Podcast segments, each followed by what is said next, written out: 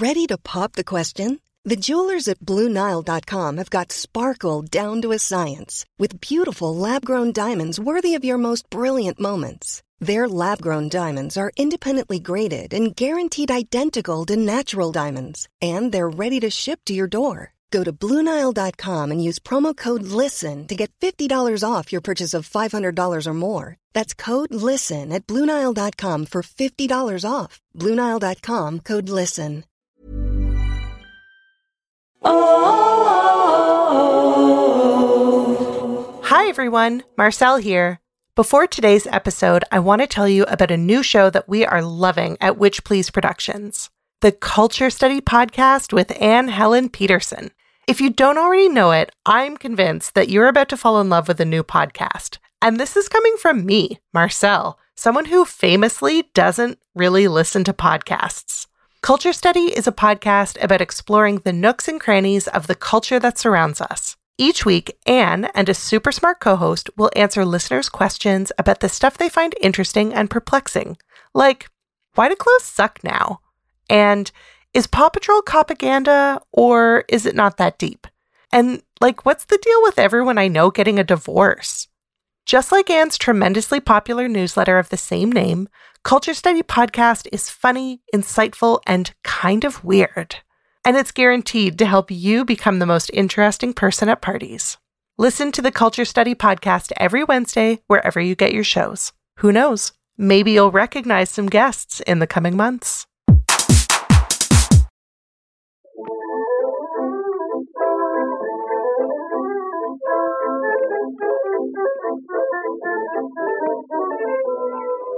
Hello and welcome to Witch Please, a fortnightly podcast about the Harry Potter world.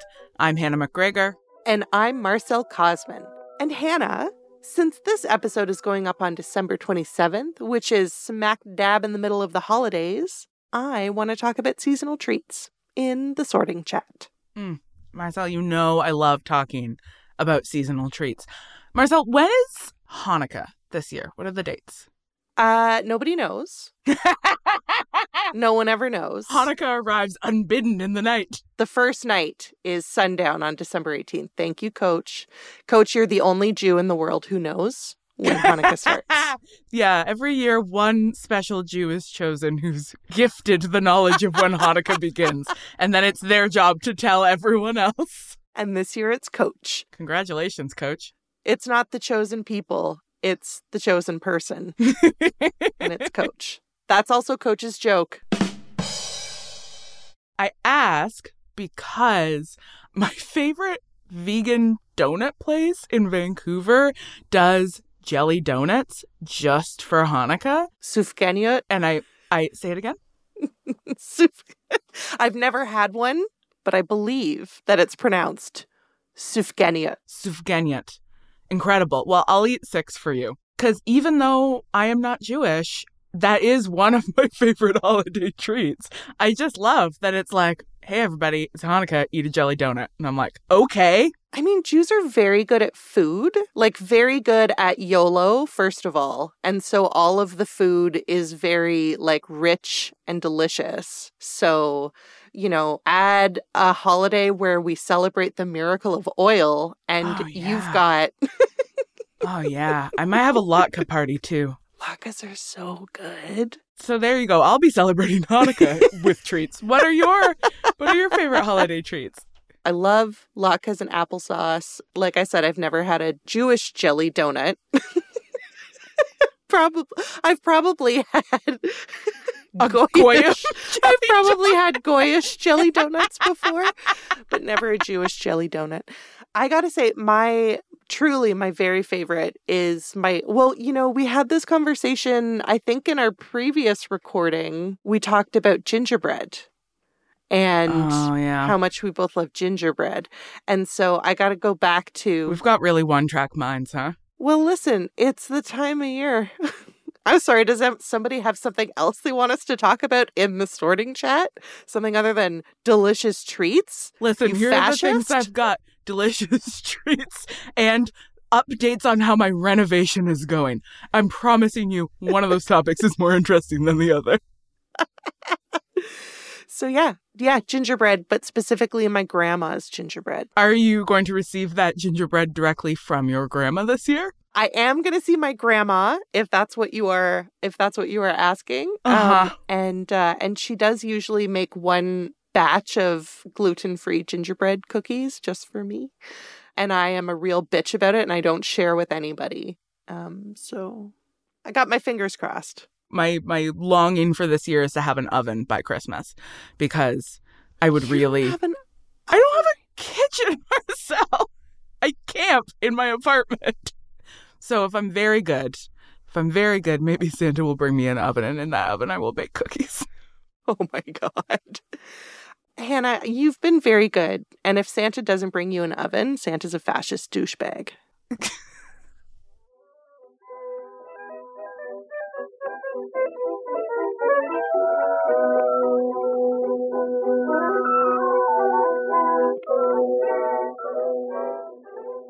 Speaking of holiday treats, we have a very special treat today a guest. But, you know, before we can unwrap our presents, we need to do a little housekeeping, which is what we're going to do in revision. Now, we are talking today about house elves, which is a topic we have been touching on for like the whole podcast. like as soon as house elves were introduced, because they're such a like complicated, problematic, rich topic of discussion. Fraught. Fraught, one might say. So we, you know, we've been circling the topic for a while now. Most notably, we talked about house elves in our episode on critical race theory with our special guest, Kay Alexandra, who read the house elves as racialized and enslaved figures. In that episode, we argued that a key intervention offered by critical race studies is its focus on how racism is systemic and institutionalized. What that means is that racism is more likely to be embedded in cultural norms, laws, housing policies, budget decisions, zoning, etc., than necessarily to be articulated overtly as a belief or principle. So, in that context, we can see how the embedding of house elves literally in institutions like Hogwarts naturalizes their role there to the point that most wizards seem to genuinely believe that freedom would make the elves unhappy. We also talked about the house elves in our episode on hauntology with Lydia Nicole. In that discussion, Lydia named the house elves as an absent presence that haunts the halls of Hogwarts, comparing them to the absent presences of enslaved people in historical photography. And of course, we've taken a special interest in Kreacher, not only via our extremely important segment Kreacher Report, but also in our discussion of motherhood with Erin Wunker.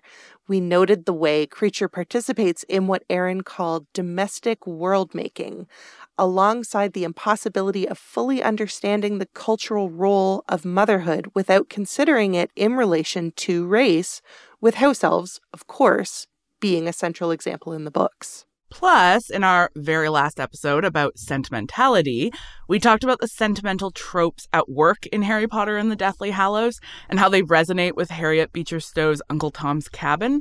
So, Stowe in that novel uses sympathetic identification with enslaved characters to quote unquote humanize them by depicting them as feeling deeply in a literary move that is strikingly similar to how this book humanizes Kreacher by emphasizing his love for Regulus Black specifically.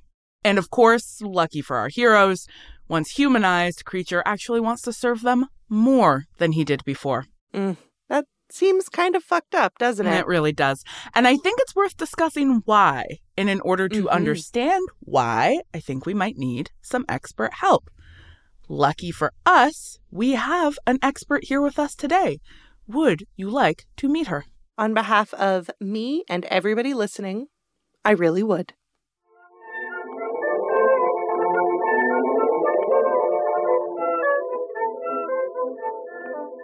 You know, there's something magical about this time of year when we somehow transform the longest nights into bright gatherings.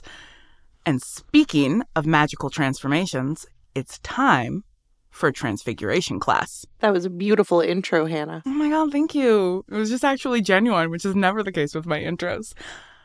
Our guest today is Dr. Jessica Marie Johnson, pronouns she, her. Jessica is an associate professor in the Department of History at Johns Hopkins University and a fellow at the Hutchins Center for African and African American Studies at Harvard University. She is also the director of Life Code Digital Humanities Against Enclosure. Jessica is a historian of Atlantic slavery and the Atlantic African diaspora. She is the author of Wicked Flesh Black Women, Intimacy, and Freedom in the Atlantic World, published with University of Pennsylvania Press in 2020, which won so many prizes that I can't even list them here. And of course, she used to babysit Coach. Welcome, Jessica. Welcome, Jessica. Thank you so much for joining us. Thank you so much for having me. a really important addition to the bio. I think we can all agree. Oh yeah, absolutely. I assume that that's just part of your bio, Jessica. Is absolutely. That, is that true? Yeah. yeah no, yeah. no, no. It's how I've how I've made my way. Amazing. Can we begin by hearing a little bit about your relationship to the Harry Potter series? Like these are one presumes books you have read. Are they were you a fan as a kid? So I um, was very much a fan. I was a huge fan and remain a huge fan of the books, even if I have not so fan fan like feelings about the author now. But yes, read them all. Actually, was late to reading the books. Was maniacally addicted to the movies. My um, younger sister, Kristen Iris Johnson, who Coach also knows, um, and who has now gone on to do um, genre fiction as well. Um, she right now has a has a show on ALLBLK um, network called Wicked City. She was the one who really convinced me, like, no, you really have to read the books. There's something in the books that is richer and deeper and a little darker when you actually start mm. reading the the actual text than mm-hmm. the movies, which I think are, you know, a really, you know, a really fun ride um, and have all kinds of really interesting elements. But yeah, and the thing, yeah, the there are many things that are in the books that I'm like, oh, this is this is a little different. And that relate to thinking about race, thinking about even slavery. The house elves definitely um, that was one of the most obvious ones. The questions of blood and um, mm-hmm. and also just uh, rise of fascism there are some really blatant things in the books that are not as clear in movies but once you read the books and watch the movies it's like okay i see exactly where the the shadow of this is. Do you identify with a particular house? I have taken those harry potter tests that you circulate on the facebook and on the socials. And i i sadly would usually end up in some combination of ravenclaw and slytherin which i'm not sure. Nice I always like wonder like why is this here? I love that Slytherin is an option on the quizzes. It's always like, "Oh, oh cool, I've sorted into the fascist." Yeah, like sure. yeah, like, you know, and I get, you know, some aspects, some like rampant ambition there, you know, some aggressive like antisocial behavior, uh, you know, maybe like a practical joke that's fatal. Like, you know, okay. sure, Oops. you know, can see how some of that is there you know, who hasn't killed a man or two in their lives? Oops. So sorry. it was funny. In my defense, it was funny. I do have a theory that, like, a lot of academics, I think, lie at the Ravenclaw Slytherin intersection. I think that is a very common intersection in academia because you got to be bookish, but you also need to be a little cutthroat. You have to be a little cutthroat. So, Jessica, your research focuses on Black diasporic freedom struggles. So, why don't we start by talking about the concept of the diaspora and why it's so central to the histories you study? So, I am very, very much interested in um, the time period that includes the period of slavery. And in coming to that history, I was very interested and remain deeply invested in um, Black life. So, how are people of African descent, Africans and people of African descent, really grappling with this world that is being created around them, um, that they're part of, but also, you know, part of macro processes that are well beyond the home that they live in, the town they live in, the nation, all of that. And for me, that work really required a deep investment in histories of the African continent, polities on the continent, um, and thinking about the ways that African history has to be part of the diaspora history. African history has to be part of the history of Black peoples across the Americas. And this is why I think without a deep grounding um, or considered grounding and understanding of African experiences across the continent of the different polities and their um, the different nations and their politics, their structure, their economics, the reasons and rationales by which they engage or do not engage each other, as well as Europeans that come to trade for all kinds of things, for gold, for cotton, for for Africans as well. Then we end up with a kind of history of Black people in the Americas as like, oh, okay, you arrived as enslaved.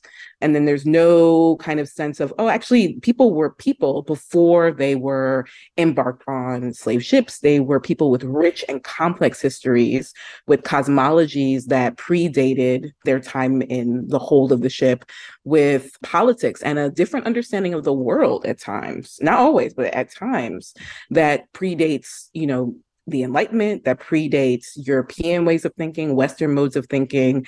So having um, that as a center really reshapes how you understand the histories of, of the Americas. And that can be really transformative um, for folks and can be a, uh, a, a, gateway drug to um, other kinds of um, political consciousness and um, potential uh, political organizing. I hope. I, am always happy if people just learn the history, but I also have like an ulterior motive of like, so where else might you go with this? mm-hmm. What community organizing would you like to do? Let's you know, let's get you connected and and get you exposed to uh, you know, changing the entire world. They're like, oh, a history. I hope this radicalizes you. Yes, exactly. just a little whisper. Just a little whisper. And you know, maybe that's the Slytherin in me. It's just like, yeah, you know, it's just it's just a, it's just a class. It's just history. It's just a spell. But actually, we're gonna change it all. Slytherins are absolutely interested in revolution. It's just unfortunate that the revolution that they were particularly invested in was fascist. Yeah. Yeah. yeah. Ooh. Can we take a step back and just in case there's anybody listening right now who's like, I don't know the word diaspora. What is that? It's a great idea, Hannah. So, diaspora is a term that at its heart really means um, dispersal, right? And is usually used in regards to the forced dispersal of a people. So, it is used in relation to, uh, often relations into uh, Jewish diasporas as being forcibly dispersed in a whole host of directions, um, has very much been taken up by folks who are thinking about the forced migration and the forced um, kidnapping and trafficking of Africans from across the continent um, uh, into the Americas, but it's used in, it's also used in, in other capacities to describe the for, describe forced movement broadly and that force piece, I think, is really important because I think sometimes it can be used to just sort of describe, yes, we're just moving around. That's more migration, right? That doesn't capture the part of movement where you are moving because you have no choices, because of austerity, um, because of land enclosure, because of climate catastrophe that, you know, at this point we realize is, you know, so much man-made and so much industry made by petrochemical companies and other things. Or you're moving because you are literally being kidnapped and trafficked, you know, to other parts of the world. And and so there's that force piece I think is really important when we're thinking about diaspora. So it is a word that applies across many different peoples that have found themselves in new homelands um, and found themselves having to make new homelands in, in new host lands. But in this instance, when I'm talking about diaspora, I am specifically thinking about um, the African diaspora, and um, which is global, which spans you know so much time and space. I'm thinking about the African diaspora as it was being created between the 1440s and the 1880s, which is that period of enslavement. So 1441 is the first um, ship that is of of Africans. I think it's like 235 um, African women, children, and men who are trafficked from West Africa, arguably Mauritania or Senegal. I think the kind of debate is is still debating, um, but are trafficked to Lisbon. So that's that very first ship of this era. And in 1888 is um, the general emancipation in um, in Brazil. Yeah, and so that that thinking of if we're talking about diaspora, we actually need to think seriously about where people have come from, not just where they where they ended up, which is I think such a vital intervention into the way a lot of stories about minoritized subjects are told, which which do tend to sort of fixate on the experience of what it is like to be in the place that you are now in and less of that sort of historicizing of of what have you brought with you. Totally. I mean, um, I usually go by scholar Kim Butler, who is a Brazilianist, African diaspora scholar. Um, her definition of diaspora, when I'm thinking about it in practice, um, so her definition is um, diasporas have five parts. One is the condi- like what is creating the conditions of dispersal. There's the homeland, which is two. Three is the host land. Four are relations with that community in where they where they land. But then five is relations with that community to themselves and other host lands. And so, um, one of the reasons I find that such an interesting set of frameworks, like one, two, three, four, five, is that sometimes we forget that there is the the sort of origin point, and then there's where folks land. But then there's also like because it's diaspora, it does require more than one place. So I guess that's also part of the definition I should clarify, which is that a dias- diaspora is different from migration in that you're not just one group going from point A to B, you're one group going from point A to B, C, D, E, F, G. Um, and so that relationship between, you know, the folks who end up in point B and folks who end up in point C or point F, those actually become really interesting um, relationships. And that's what you have. And um, when you're talking about the African diaspora, you're talking folks who have an origin point in the continent, but who end up in Cuba, in the DR, in what becomes the United States, in Brazil, and have, you know, sometimes very different relationships, not just to each other, but to where they landed, the empires that have enslaved them, and the communities that they have to build and rebuild in those places. So it's very complicated. Historicize, historicize, it's always time to historicize. So, we've talked in previous episodes about this concept of, of absent presence. And in our episode about critical archival studies, the way that archives like strategically and intentionally erase some voices. So I'm really curious to hear more about how you work with archives in order to understand the experiences of people like enslaved people and black women in particular, whose own voices have rarely been archived in these histories. Yeah, absolutely. Um, it is a very careful kind of work trying to even just spot Black women in the archives in this time period. Um, this is a time period where the texts that are available are themselves limited because this is still, you know, this early, we'll just call it the early modern era to kind of bracket that, you know, that centuries that I just mentioned.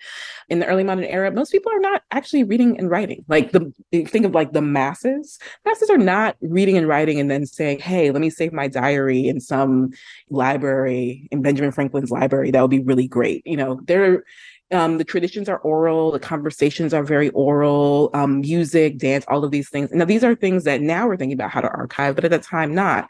So when you think about who has the privilege and the um, the economic, you know, ability to, you know, pay for a pen and paper, to think about writing it down, to imagine that they have something that you know have a place that somebody will you know save this for posterity you're talking about a particular group of folks. Um, initially very much you're talking about the nobility you're talking about a, a kind of um, upper middle class gentry you're talking about um, when you call to talking about numbers and figures you're talking about folks who are you know business people traders investors that kind of thing. And these are not people who are often of african descent. There are some but they are in the grand scheme of this moment most of them are european.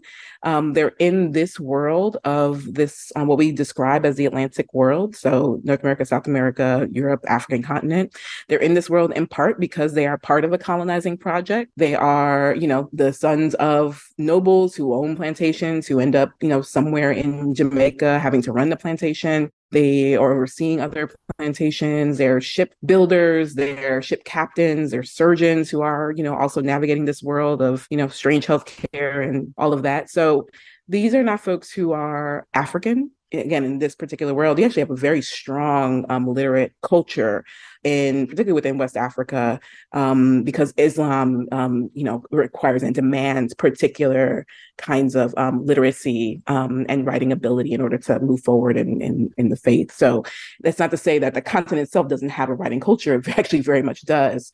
But in this early modern space, that's not necessarily the case. Um, those who are enslaved, even those who are able to read and write, um, Job ben Solomon is actually a really good example, um, who ends up finding his way back they are not given access to those materials. And so you have what is brought down to us because of who is is able to create textual material, but also then, you know, find archives to put it in is biased. It's just as biased. Like we can play objectivity games, but what we have available to us is from the perspective of mostly white men often also white women, some um, folks who are invested in some way in the colonizing project and the imperial project, and who have, at best, complicated relationships to things like slavery, things like indigenous genocide. And so, if that's the perspective we have already, reading into that, for what are the experiences of, of African women and women of African descent is difficult. And reading deeper into the what is available to find where the voices of Black women might be speaking for themselves or writing their own experiences is also really hard. And so we have, you know, some kind, some sets of documentation that you know have been cleaved to and and mined and need to continue to be mined so we have you know um, 19th century slave narratives like Harriet Jacobs, um, Sojourner Truth dictated hers. Um, Harriet Tubman also told her story often, both on the lecture circuit, but also, you know, had it written down. So we have those kinds of things. We also have court documents where enslaved people are taking their owners to court in order to secure freedom, demanding their um, their rights according to the Code Noir, which is one of the you know for as an example, which is one of the black codes um, issued by the French Empire, um, where they could be litigious. Africans were incredibly litigious in the Americas, worked very very hard to place themselves before and in front of people in authority in order to be able to make their claims for you know all kinds of things. If they killed their owner, they're making their claims for like, no, it was actually justified. If they stole food, you know, like same thing, you know, like dancing, like all kinds of stuff. And not not just in the, their own defense, but like saying like, no, no, no, I have a right to do this. I have a right to freedom. I have a right to, um, you know, I have a right to certain rations because of the Code Noir or because of whatever co- uh, police codes or black codes are operating.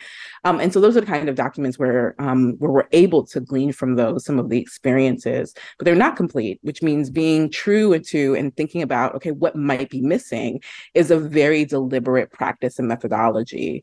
Um, in the book, one of the things I talk about is the null value, which is a way of sort of thinking about and holding space for what is missing in the register, in the census, in the archive, and imagining what the possibilities might be there, both um, violent and destructive, but also possibilities of resistance and marronage on the part of enslaved people. Um, where are enslaved people potentially trying to avoid being written down?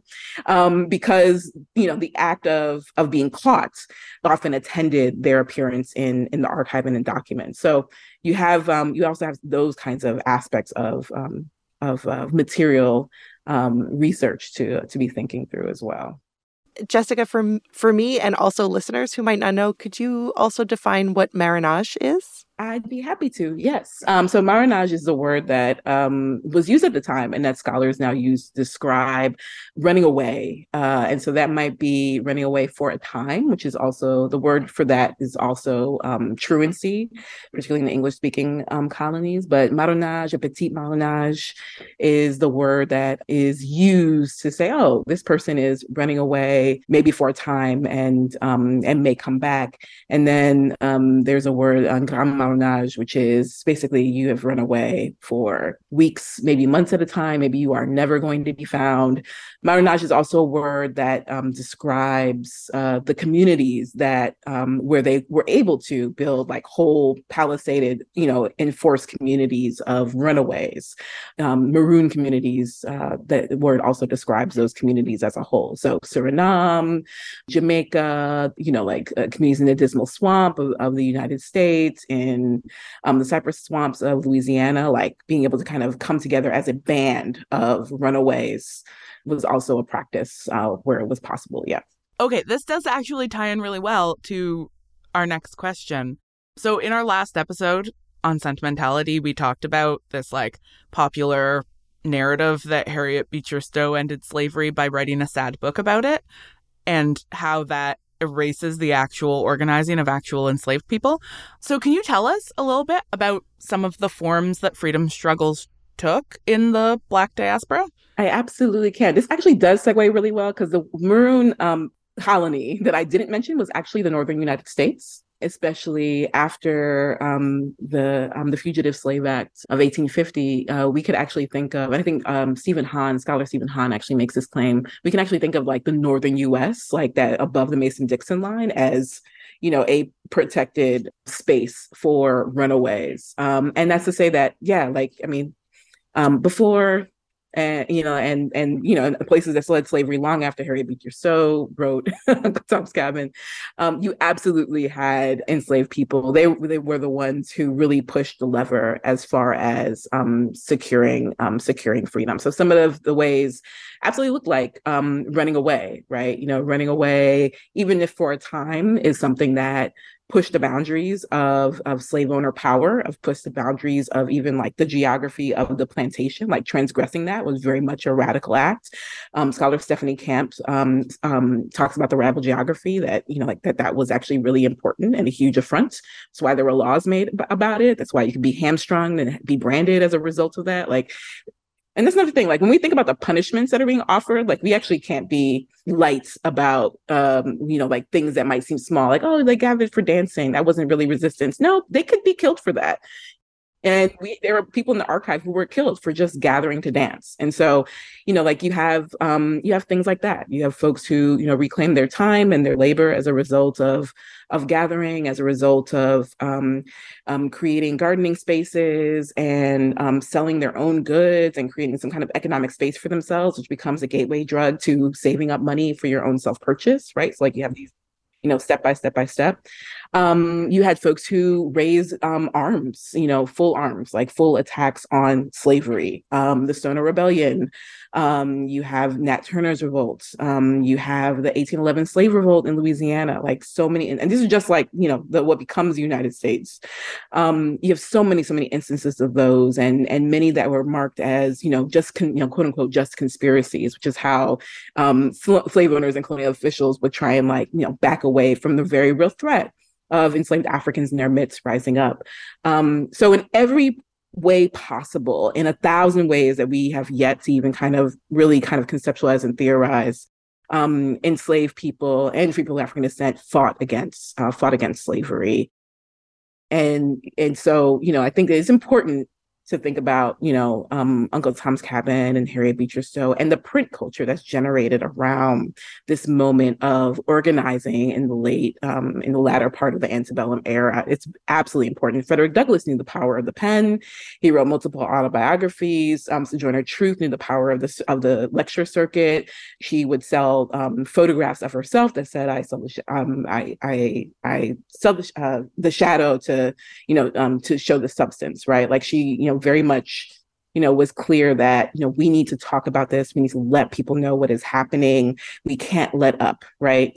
Um, but it is also the case that that had to coincide with armed revolt. It had to coincide with the remapping of of time and space that you know truancy allowed that like oh if i go this far this is where the dogs won't catch me. If i go this far this is where the river is. Like that all of these were part of an education of resistance and an education of radical radicalism that helped lead to uh, the Civil War. Um, it just you know period. So enslaved people free themselves.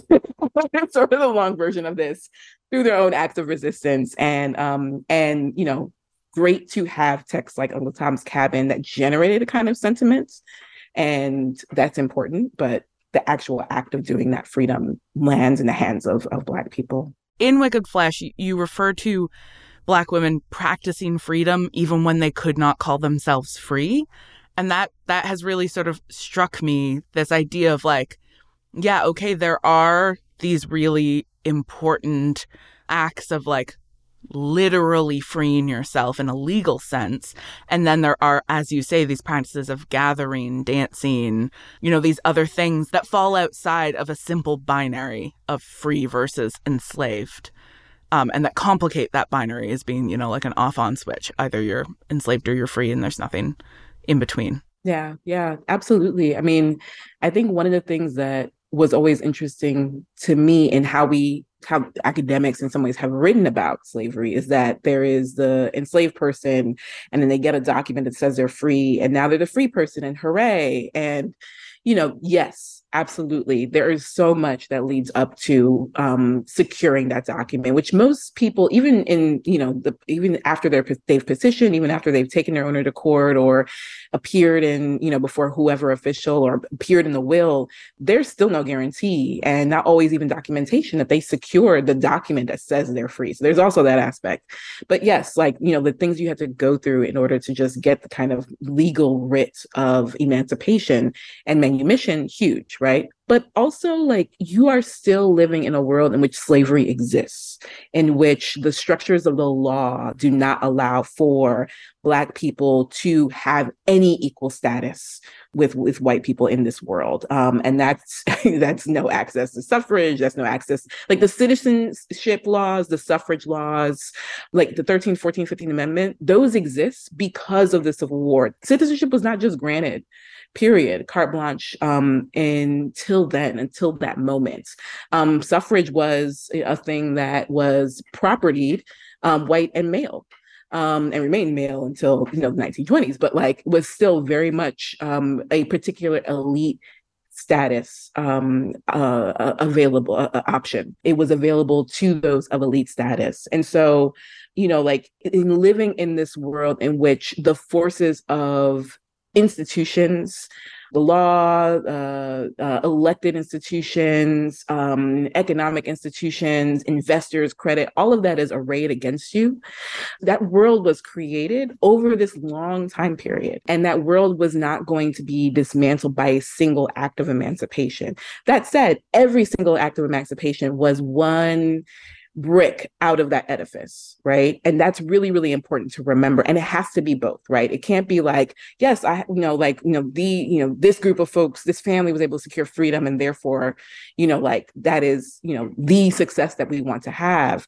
Well, what does that success mean when, um, you know, Phillis Wheatley is able to secure freedom, but then, you know, has to kind of, you know, uh, uh, is, is forced to, to be employed, um, essentially, uh, among other things, as a domestic when she's this like amazingly lettered, literate um, woman at this point and ends up, you know, dying in poverty, ill in part because of you know access to housing access to medical care ac- things that sound really familiar today mm-hmm. but but are still mm-hmm. at, at, play mm-hmm. then, right? And so it's important to see, like, okay, what kind of world that is slavery created, um, and to see all of the different kinds of institutions that are created to buttress bondage, and then to remember that free people are entering into that world; they're not entering into the world and the freedoms of white citizenship, and that's part of the reason why, even if you ran away um, across the Mason Dixon line or ran away all the way up to Canada, you are still understanding your lot as the same lot as um, as enslaved people, especially at least in the U.S. context, and that's a that's a it's a kind of kinship and also a political understanding, political consciousness of here are the stakes. Right. And the stakes don't change now that I've had access to manumission. Um, they may be ameliorated a little bit. Um, they may be ameliorated a lot, but I am still being seen in this kind of second class positioning, third, fourth class positioning. And that means there's more work to be done to truly have an abolitionist world, to truly abolish the institutions and the structures that were created out of slavery. I feel like that is such a beautiful place to segue into our next segment. Let's do it. I'm Sandra, and I'm just the professional your small business was looking for. But you didn't hire me because you didn't use LinkedIn jobs. LinkedIn has professionals you can't find anywhere else, including those who aren't actively looking for a new job but might be open to the perfect role, like me. In a given month, over 70% of LinkedIn users don't visit other leading job sites. So if you're not looking on LinkedIn, you'll miss out on great candidates like Sandra. Start hiring professionals like a professional. Post your free job on linkedin.com/people today.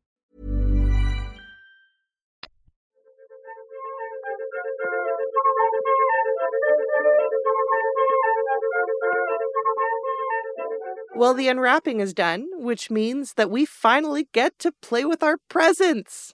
And guess what we've got? Owls. I wondered why all of the boxes had those holes in, like carved into them, and feathers coming and out and hooting. and hooting. Okay, so Jessica, my my brain has been aflame the whole time you have been teaching us so many exciting things. And I wrote this note during our conversation. I wrote down, wait a minute, where do house elves come from? Like, is there a before? Before their attachment to institutions? Like, Dobby is the only example we have of an after. I'm realizing I actually never applied that logic to um to the Potterverse. This is a hard hitting. This is a hard hitting podcast where we ask the tough questions. I mean, welcome to Witch, please.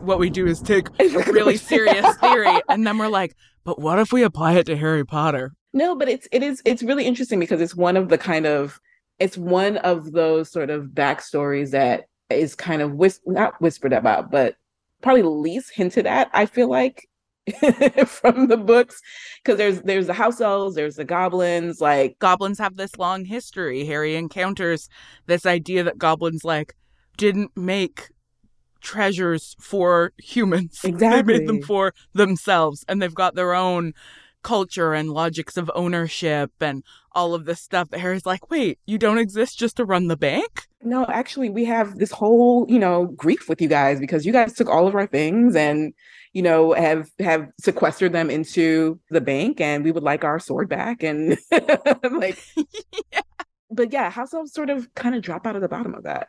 If i remember correctly that there's not really a clear origin story and that's There's always nothing. kind of yeah that's kind of weird things about them as a feature of this the world building right? You know like that they sort of like Harriet Beecher Stowe and and and Tom and Eliza, they have, you know, they they perform a function narratively, discursively in the political consciousness even of the main characters.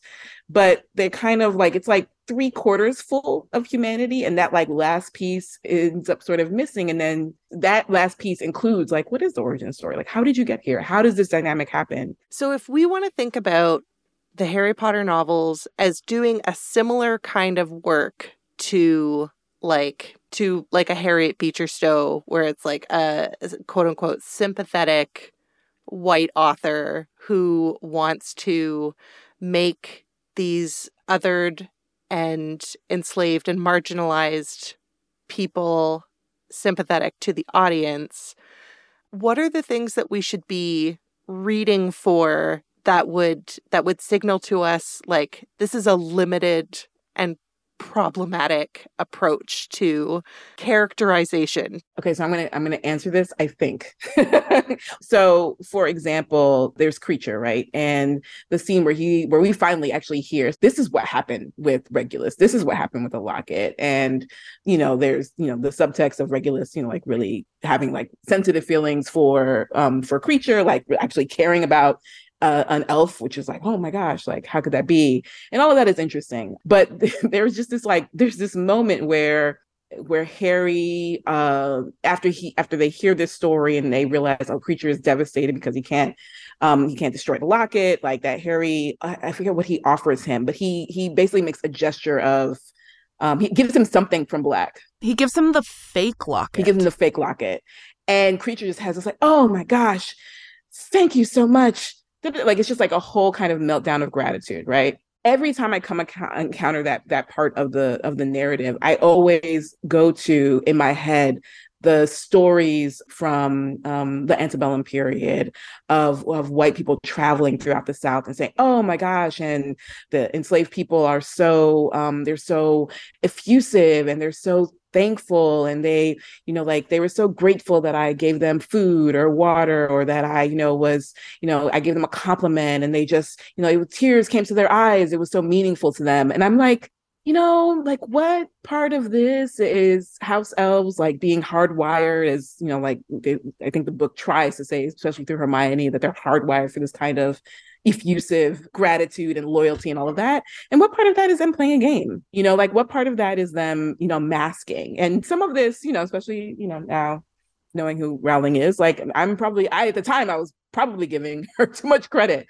But at the time I was also like thinking about, you know, there is if we are informed by the practices of freedom, by practices of resistance, by the ways that Black people throughout time and space have had to um, have one face in, in public and code switch to have another face in their communities. Like, how is that happening potentially among households and within um, the dynamics they're having with each other? Like, what does Kreacher go back and do once he's able to kind of like have some quiet time by himself? He there talking shit about the blacks? I don't know. You know, but I like to imagine that, you know, like there might be something there that is, you know, beyond sort of that that one note. Yeah, that sort of incredibly valuable question always of like these characters who we only ever see through Harry's perspective, what are they like off screen? What are they doing when Harry's not watching them? And also, how unreliably is Harry actually recounting to us the details of these interactions? Because we know he's an unreliable narrator, and we know that he's not a particularly thoughtful observer of the complex politics of the wizarding world. So generally, we only get attention to those politics via Harry reporting other characters talking to him about them. So, you know, most of our sense of like there is something wrong with the way that house elves are treated comes through Hermione's voice, for example. But we've got this one example of an elf who desperately wants to be free, and that is Dobby. And yet, we get a very strong sense that nobody else is on board. So this this is a big question for me is like why do we have and let me uh, put a star beside the word why. Why do we have one elf who desperately loves freedom and who uses that language over and over again, right? He says Dobby is a free elf. It is on his his tombstone, right? He is a free elf. That is the key thing about him. Dobby has no master. Dobby is a free elf, and Dobby has come to save Harry Potter and his friends. And yet, he is surrounded by other elves who seem to have no desire for it. And and the the star beside why is sort of, you know, I'm interested in why within the within the logic of the series, but I'm also interested in the sort of like narrative why.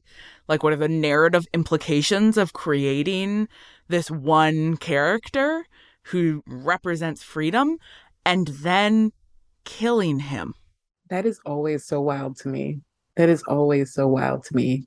Like Dobby is a free elf, but he couldn't live as free. You know, Ron, Hermione, and Harry in particular, like they're sort of reactions to the house elves like th- throughout the series like hermione's whole campaign to free the elves.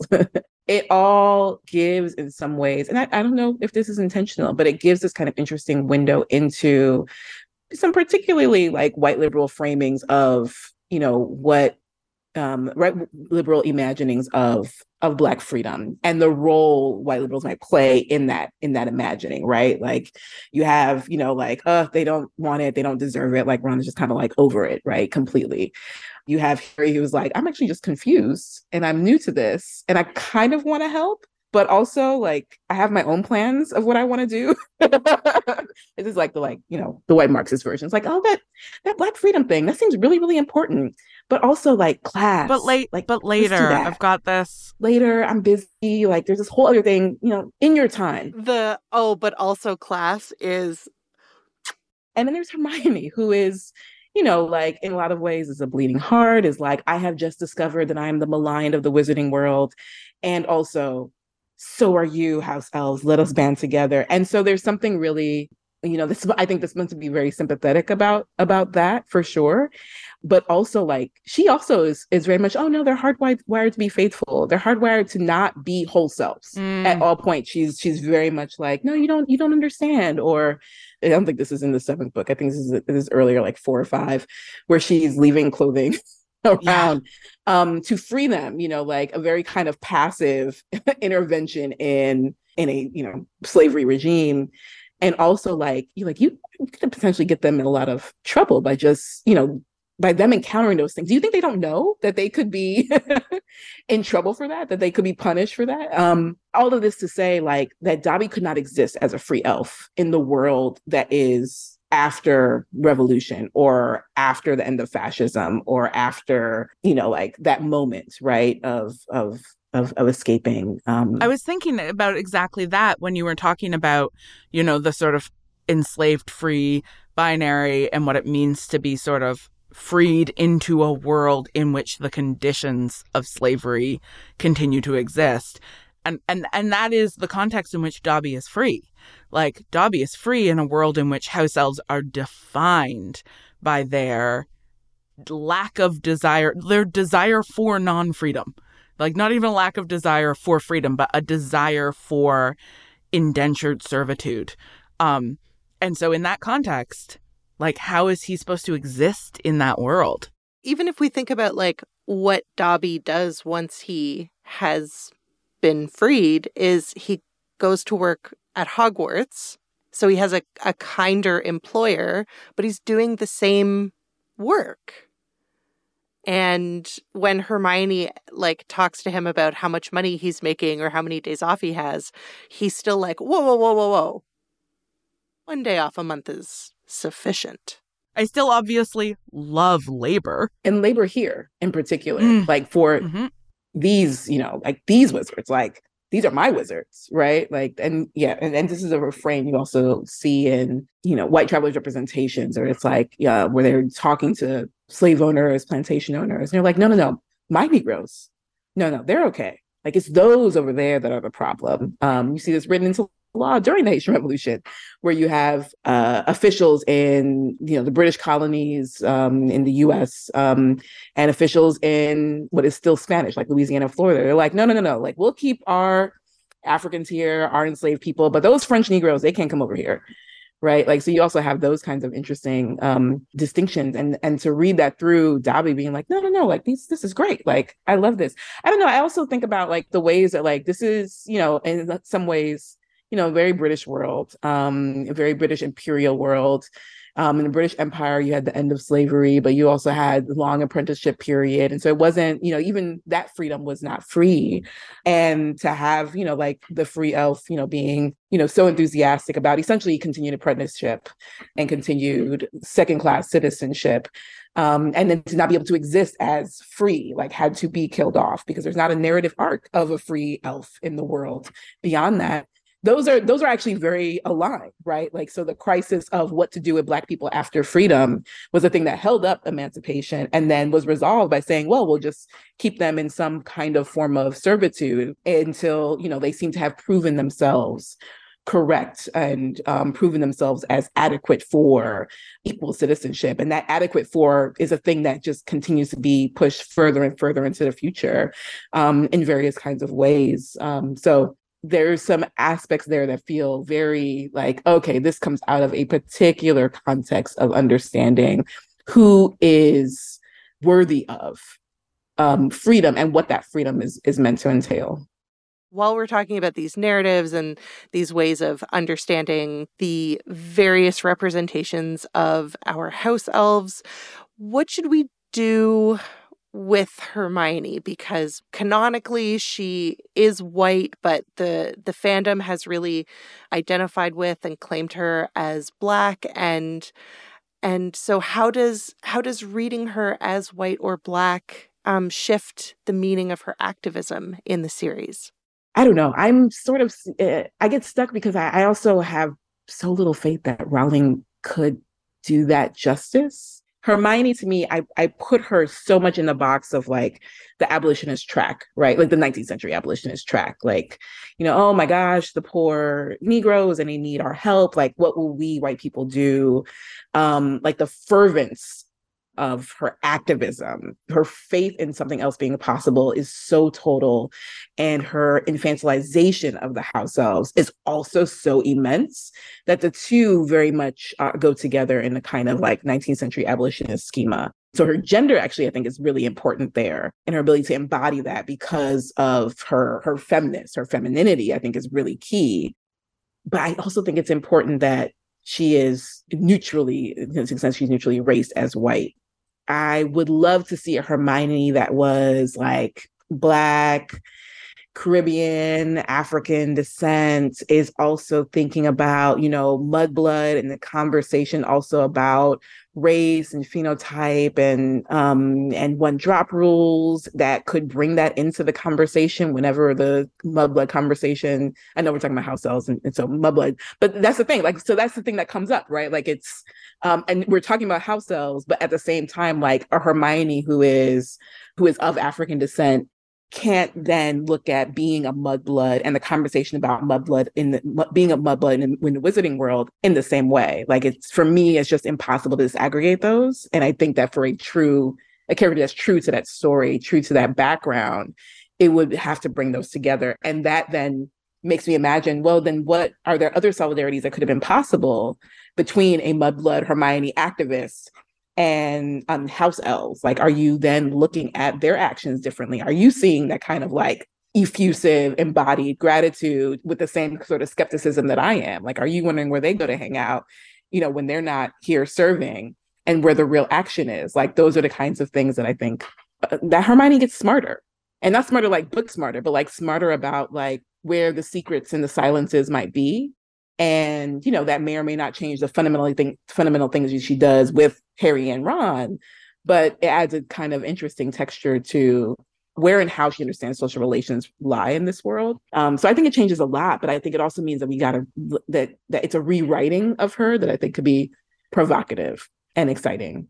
I remember kay alex in our episode with her pointing out that Hermione doesn't refer to the house elves as enslaved until after she's had that very frightening confrontation at the Quidditch World Cup where she sees this violence being done to muggles and Draco basically threatens her and says like you better watch out mudblood like we're coming for you. And she has this this very frightening encounter with the kind of violence that she is going to be subject to as a a muggle-born wizard. And it's after that that she starts using the language of enslavement for the house elves.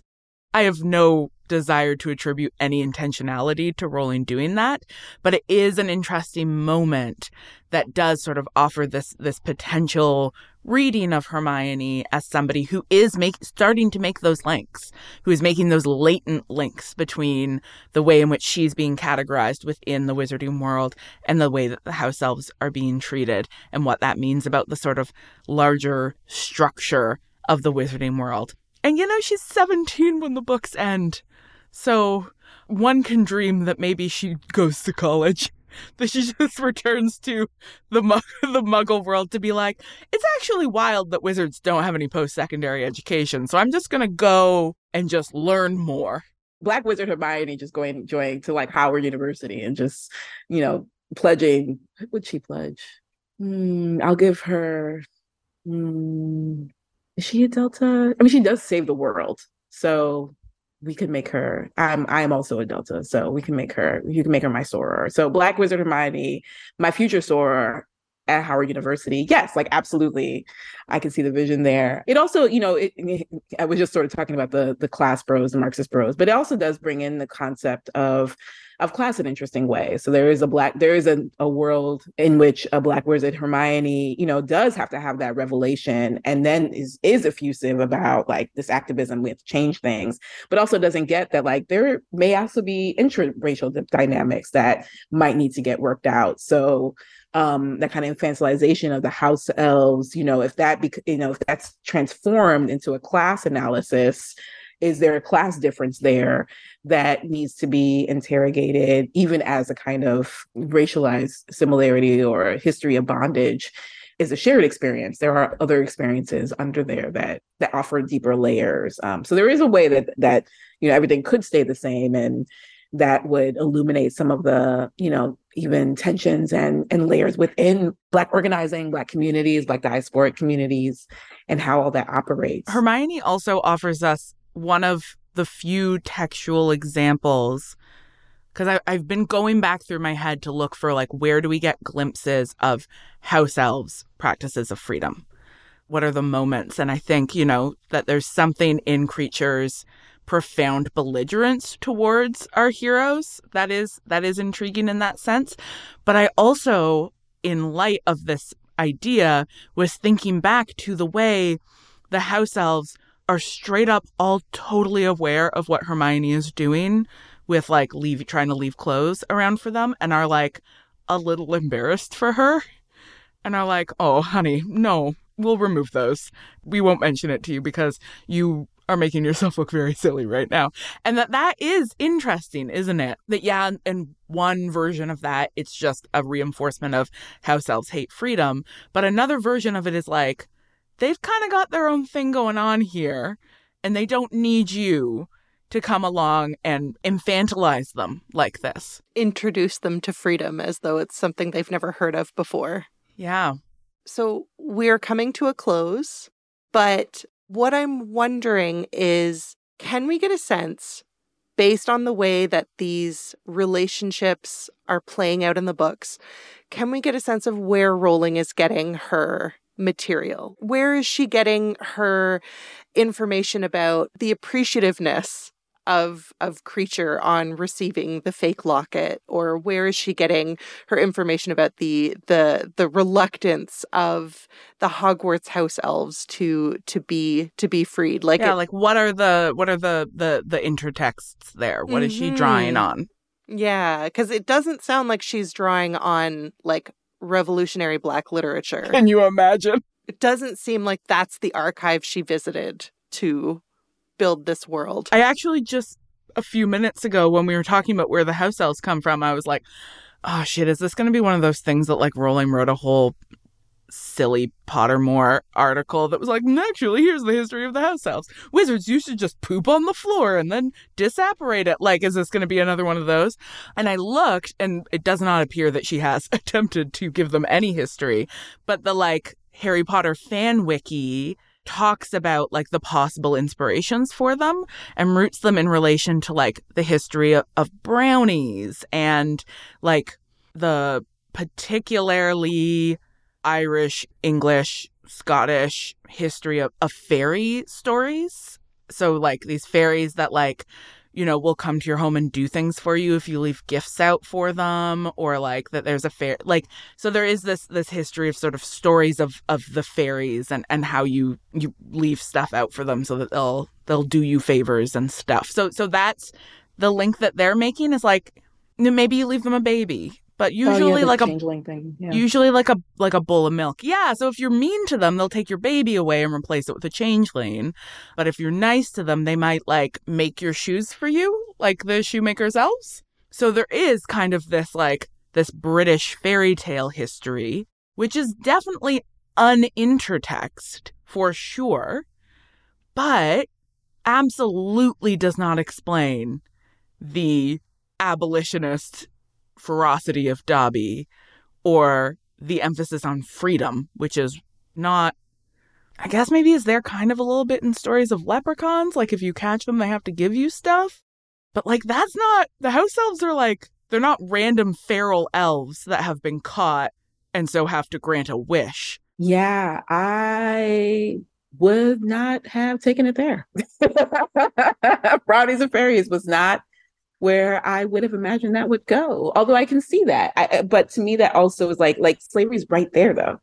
Yeah. You know, like so that's like, and I get Yeah. that, and I think that's the thing that fandoms do, and genre genre fandoms in particular, uh, white genre fandoms in particular, are like, no, no, no, it's not that. It's obviously this other thing. It's like the dragons, not you know the concentration camps, and it's like, well, actually, The goblins aren't Jews. Don't be silly. The goblins are just goblins. Yeah.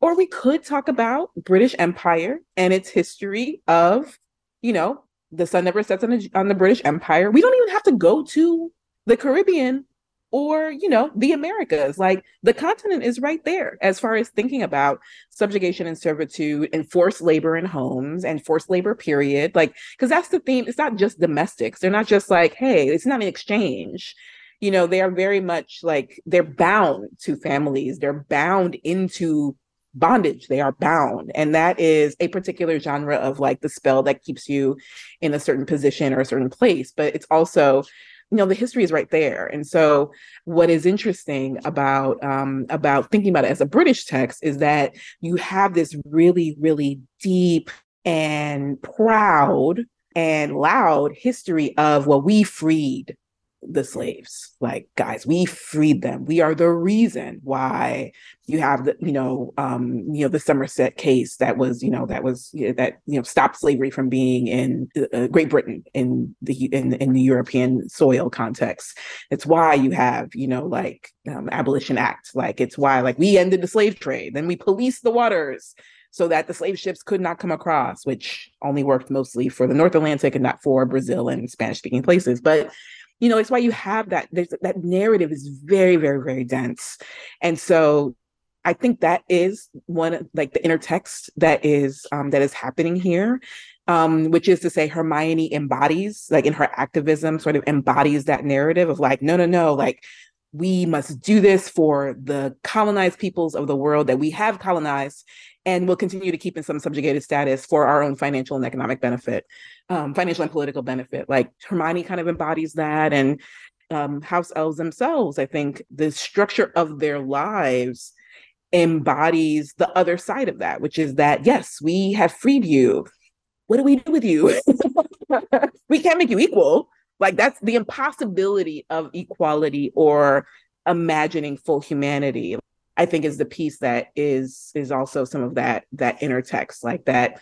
Well, yes, you're freed, but like you know, like these here's all the criteria for citizenship, and oh, funny, you don't meet it and funny you probably never will. And funny like oh you want your nation to be you know freed of british empire. Well eh, i don't know maybe in another 50 years right? You know so i think that they're i think those are like your economy has for some reason been devastated. So yeah, we don't, don't think that you're ready for so independence. weird. Yeah, yeah we don't so know what strange. happened there, but it's really it's no good. So I think that that's um I think that that's actually the intertext um one of them that Rowling is reaching for. And while I you know like most of the kind of interventions I've made have been a kind of a U.S. context, the British Empire is right there. We don't really have to reach to brownies. Although I thought you were going to go somewhere really interesting with like Ireland and the UK and um and uh and British relationship between Northern Ireland, I was like, oh, this is going to get spicy. But there is within the UK a history of violent colonization. And I think there's there's some implication that the house elves are like indigenous to the UK, but that doesn't mean that they weren't like violently taken over. I mean, they're they're attached to old wizarding families and old wizarding institutions. So Estates there was a even. point estates. You're right. There's plenty of history right there in the UK. It's very close to turn to. Yeah, it There's is so very right close. There. When you see, when you hear, you know, galloping, you just think horses instead of zebra. Like the horses are right there.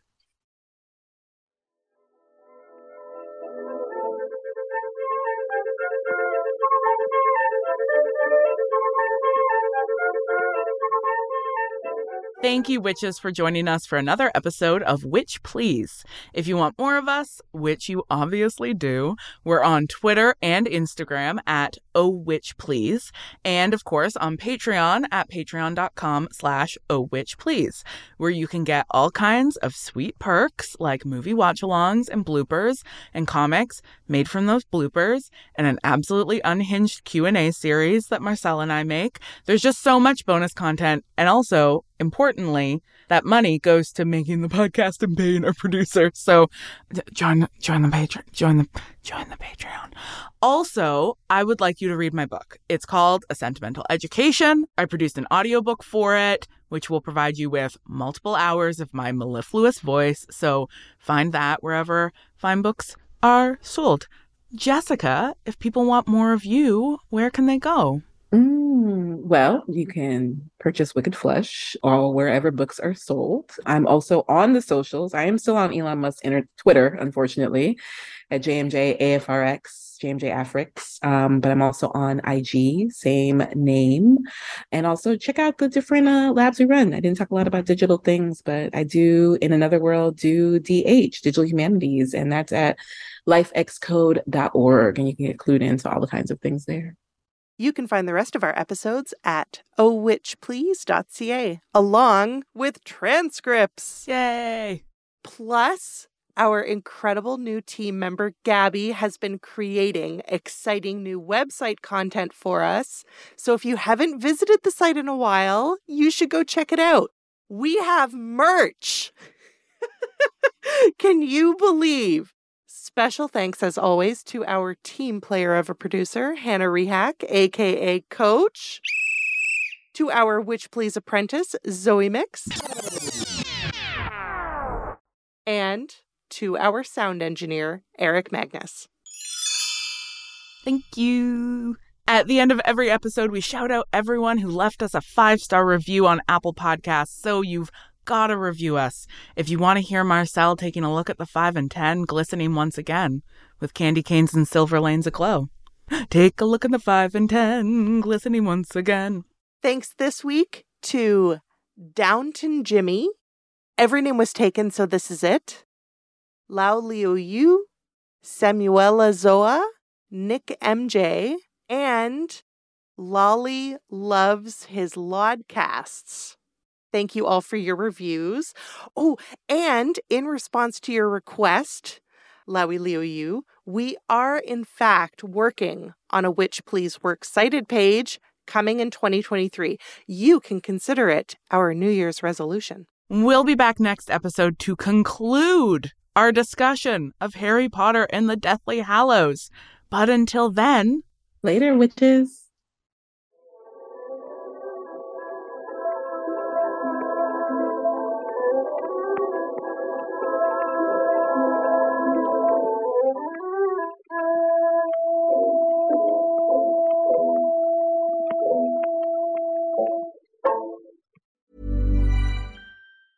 Support for this podcast and the following message come from Corient. Corient provides wealth management services centered around you. They focus on exceeding your expectations and simplifying your life. Corient has been helping high achievers just like you enjoy their lives more fully, preserve their wealth, and provide for the people, causes, and communities they care about. As one of the largest integrated fee only registered investment advisors in the U.S., Corient has deeply experienced teams in 23 strategic locations. Corient has extensive knowledge spanning the full spectrum of planning, investing, lending, and money management disciplines. Leverage Corient's exclusive network of experts to craft custom solutions designed to help you reach your financial goals, no matter how complex they may be. Real wealth requires real solutions. For more information, connect with a wealth advisor today at corient.com. That's C O R I E N T.com. Corient.com.